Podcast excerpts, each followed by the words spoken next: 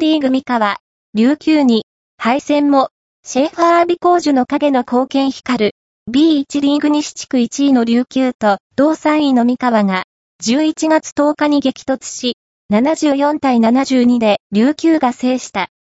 敗れはしたものの、日本代表の三河、シェーファー・アビコージュは、泥臭いプレーで貢献し、存在感を放った。